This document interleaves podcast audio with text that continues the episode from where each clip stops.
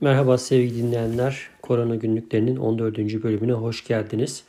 2020 senesinin bu son günlerinde aradan uzunca bir zaman geçmiş de olsa yine sizlerle beraber olabildim.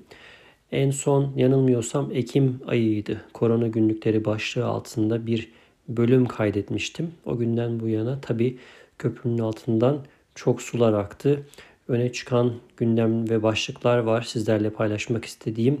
Sadece korona günlükleri kapsamında değil, aynı zamanda ABD'de günlük hayatta veya işte politik anlamda siyasal bir takım gelişmelerde olduğu için bunları şöyle bir toparlamaya çalışacağım.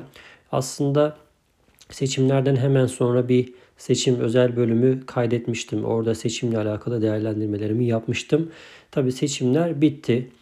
Seçimlerin bitmesi nasıl aslında bitti? Şöyle bir aslında geri dönüp baktığımız zaman oldukça e, ilginç bir seçim sürecinden geçti Amerika Birleşik Devletleri. Belki de tarihinde hiç yaşanmamış bir süreçti. Hala daha tam olarak e, seçimi gerçek anlamda noktalamış sayılmayız ki şu anki outgoing dedikleri hani başkanlığa veda etmek durumunda bulunan başkan Donald Trump hala daha yenildiğini kabul etmedi. Hala daha mücadeleye devam ediyor. Her ne kadar sönük bir mücadele olsa da. Neler yaptı Donald Trump? Öncesinde haberleri e, hedef aldı, medyayı hedef aldı, e, verilen sonuçları kabul etmedi veya e, çeşitli eyaletlerden gelen sonuçların e, manipüle edildiği iddiaları veya bir takım söylentilere dayanarak seçimlerde hile e, yapıldığına dair bir takım e, iddialarda bulundu. Bunu kendisi de söyledi. Twitter'dan söyledi. E, insanların karşısına çıktığında bunu dile getirdi. Aynı zamanda avukatları aracılığıyla da e, ortaya çok net bir e, vaka koyamasalar da seçimlere gölge düşürmeye çalıştı da diyebiliriz aslında bir nebze.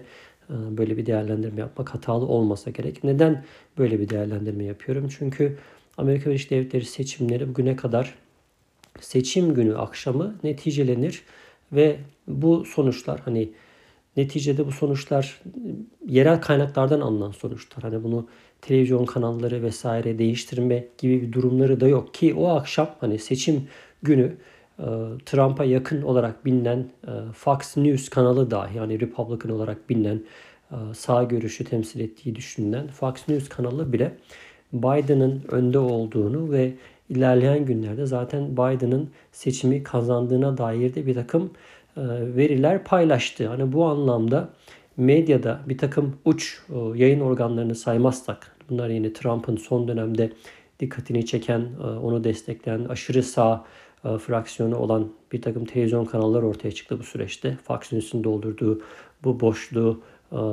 yarattığı boşluğu doldurma amacıyla belki de ortaya çıkan kanallardı. Neyse çok uzatmayalım. Velhasıl Trump bu mücadeleyi kaybetti diyebiliriz. Neden diyebiliriz? Çünkü Electoral College bitti. Electoral College dedikleri e, hani bunu hakikaten ne kadar televizyon kanalları hani Türkçe'ye tercüme ettikleri zaman mesela Türk kanallarında izliyorum ben. Delegeler olarak da e, çevirmeye çalıştı. Aslında delegeler de değil bir temsilci grubu. E, sadece bir defaya mahsup bir araya gelen partiler tarafından görevlendirilen kişiler olarak bunu yorumlayabiliriz. Ki bununla alakalı başka bir bölüm çekmiştim elektro kalış nedir diye. Oraya da müracaat edilebilir bu konuyla alakalı. Neticede elektro kalışta oy kullanan kişiler daha önce vaat ettikleri gibi kendi partileri lehine hem başkan hem de başkan yardımcısı noktasında oylarını kullandılar ve bu oylar televizyon kanallarının duyurduğu sayılarla aynı çıktı. Bu anlamda herhangi bir şaibe yok diyebiliriz bu noktada. Peki Trump bunu kabul etti mi? Hala kabul etmedi. Hala daha hani başkanlıktan çekileceğine dair e, gerçek anlamda böyle bir açıklama yapmış değil. Concede meselesi var. Bir türlü concede etmiyor diye sürekli televizyon kanallarında duyarsınız bunu. Özellikle yabancı kanalları izliyorsanız. Kabullenmeme var. Burada ortaya çıktı hani yarış bitmiştir. Hani bu yarışın kazananı Biden olmuştur. E, kendisini tebrik ediyorum türünden bir açıklama yapmadı. Bence sonuç seçimlere son nokta konuldu. E, sadece elektro kalışla alakalı değil. Çünkü e, aynı zamanda çeşitli eyaletlerde açılan hatta Supreme Court'a kadar giden bir takım e, davalarda kaybedildi. Yani neticede Supreme Court en son sözü söyleyecek kurum Anayasa Mahkemesi olarak düşünebiliriz Amerika Birleşik Devletleri için. Orada çoğunluğu Trump'ın veya Cumhuriyetçi başkanların atadığı kimseler oluştursa dahi onlar böyle bir topa girmediler. Hani Trump'ı haklı çıkarmak değil aslında hani buradaki davaların sonuçlanması şuydu.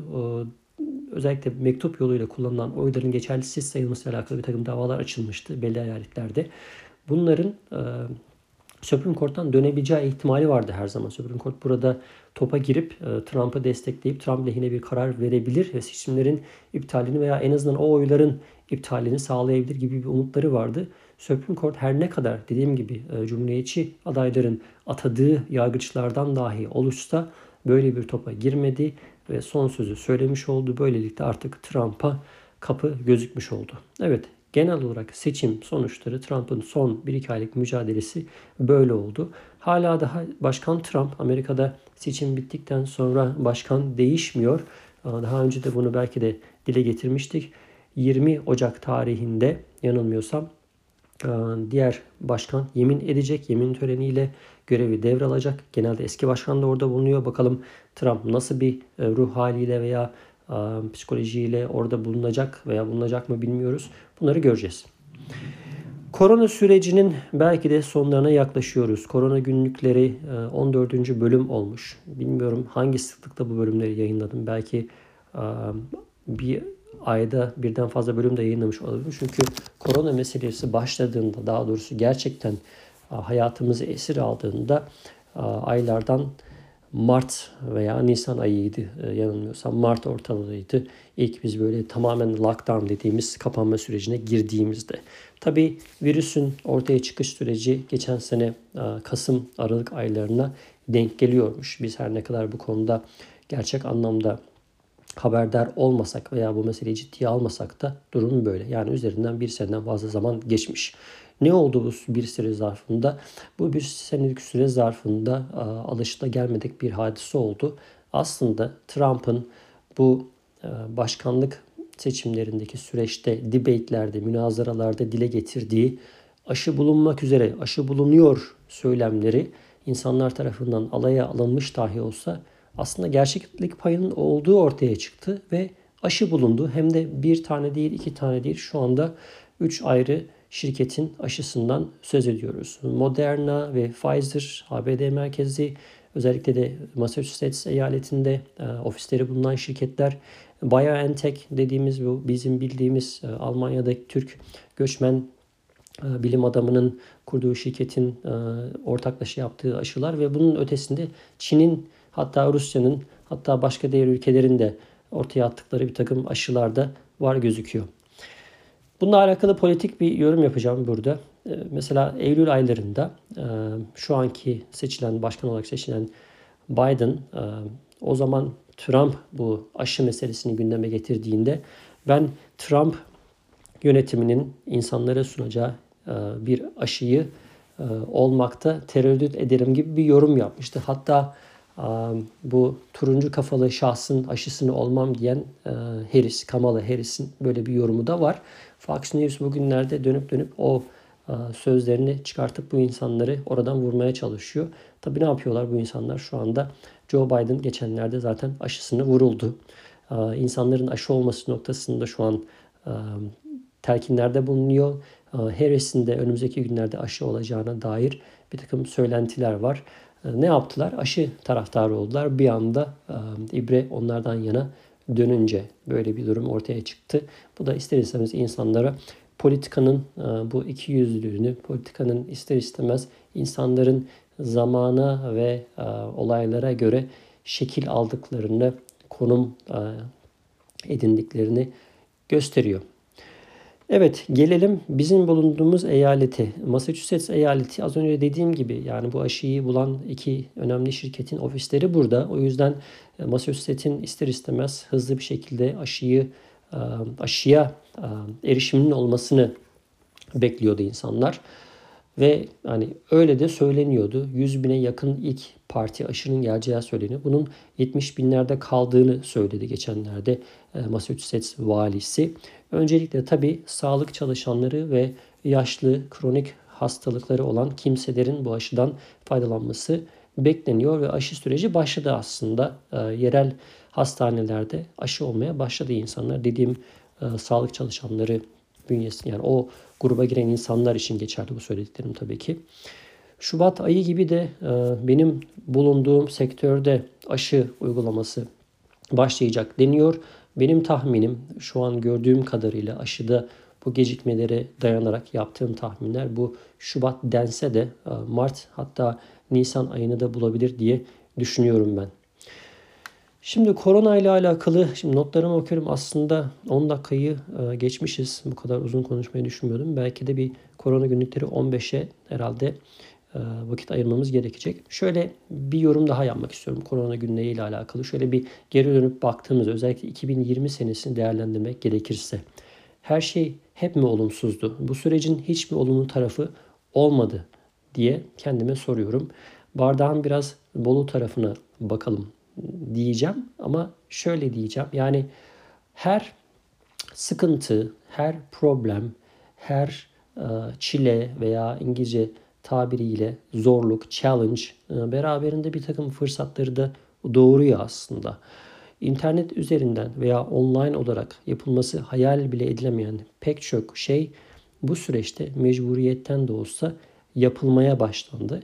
E, bu insanlara bir nevi kapı araladı, bir fırsat sundu diye düşünüyorum ben. Özellikle online eğitim, online doktor randevuları gibi fırsatlar doğdu.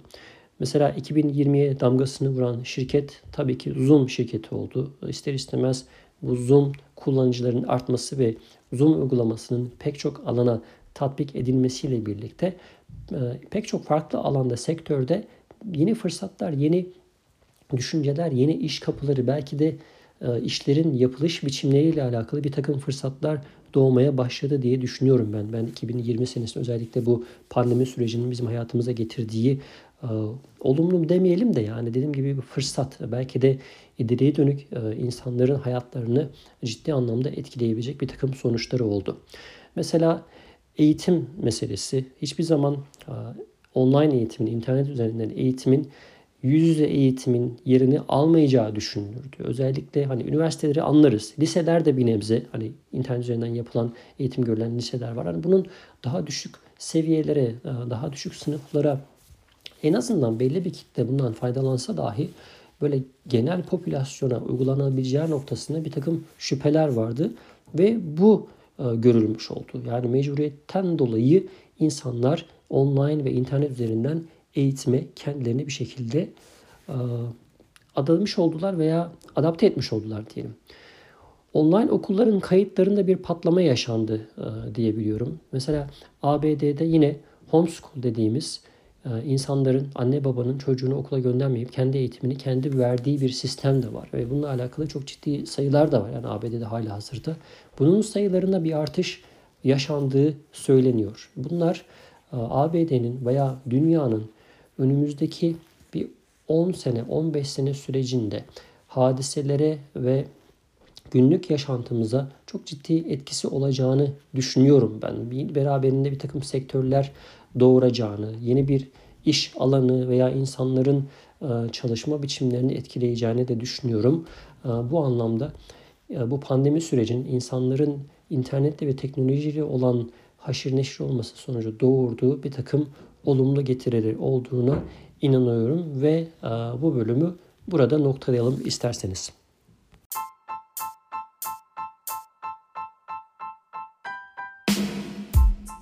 Amerika günleri Amerika'ya dair merak edilenler, günlük hayattan notlar ve değerlendirmeler.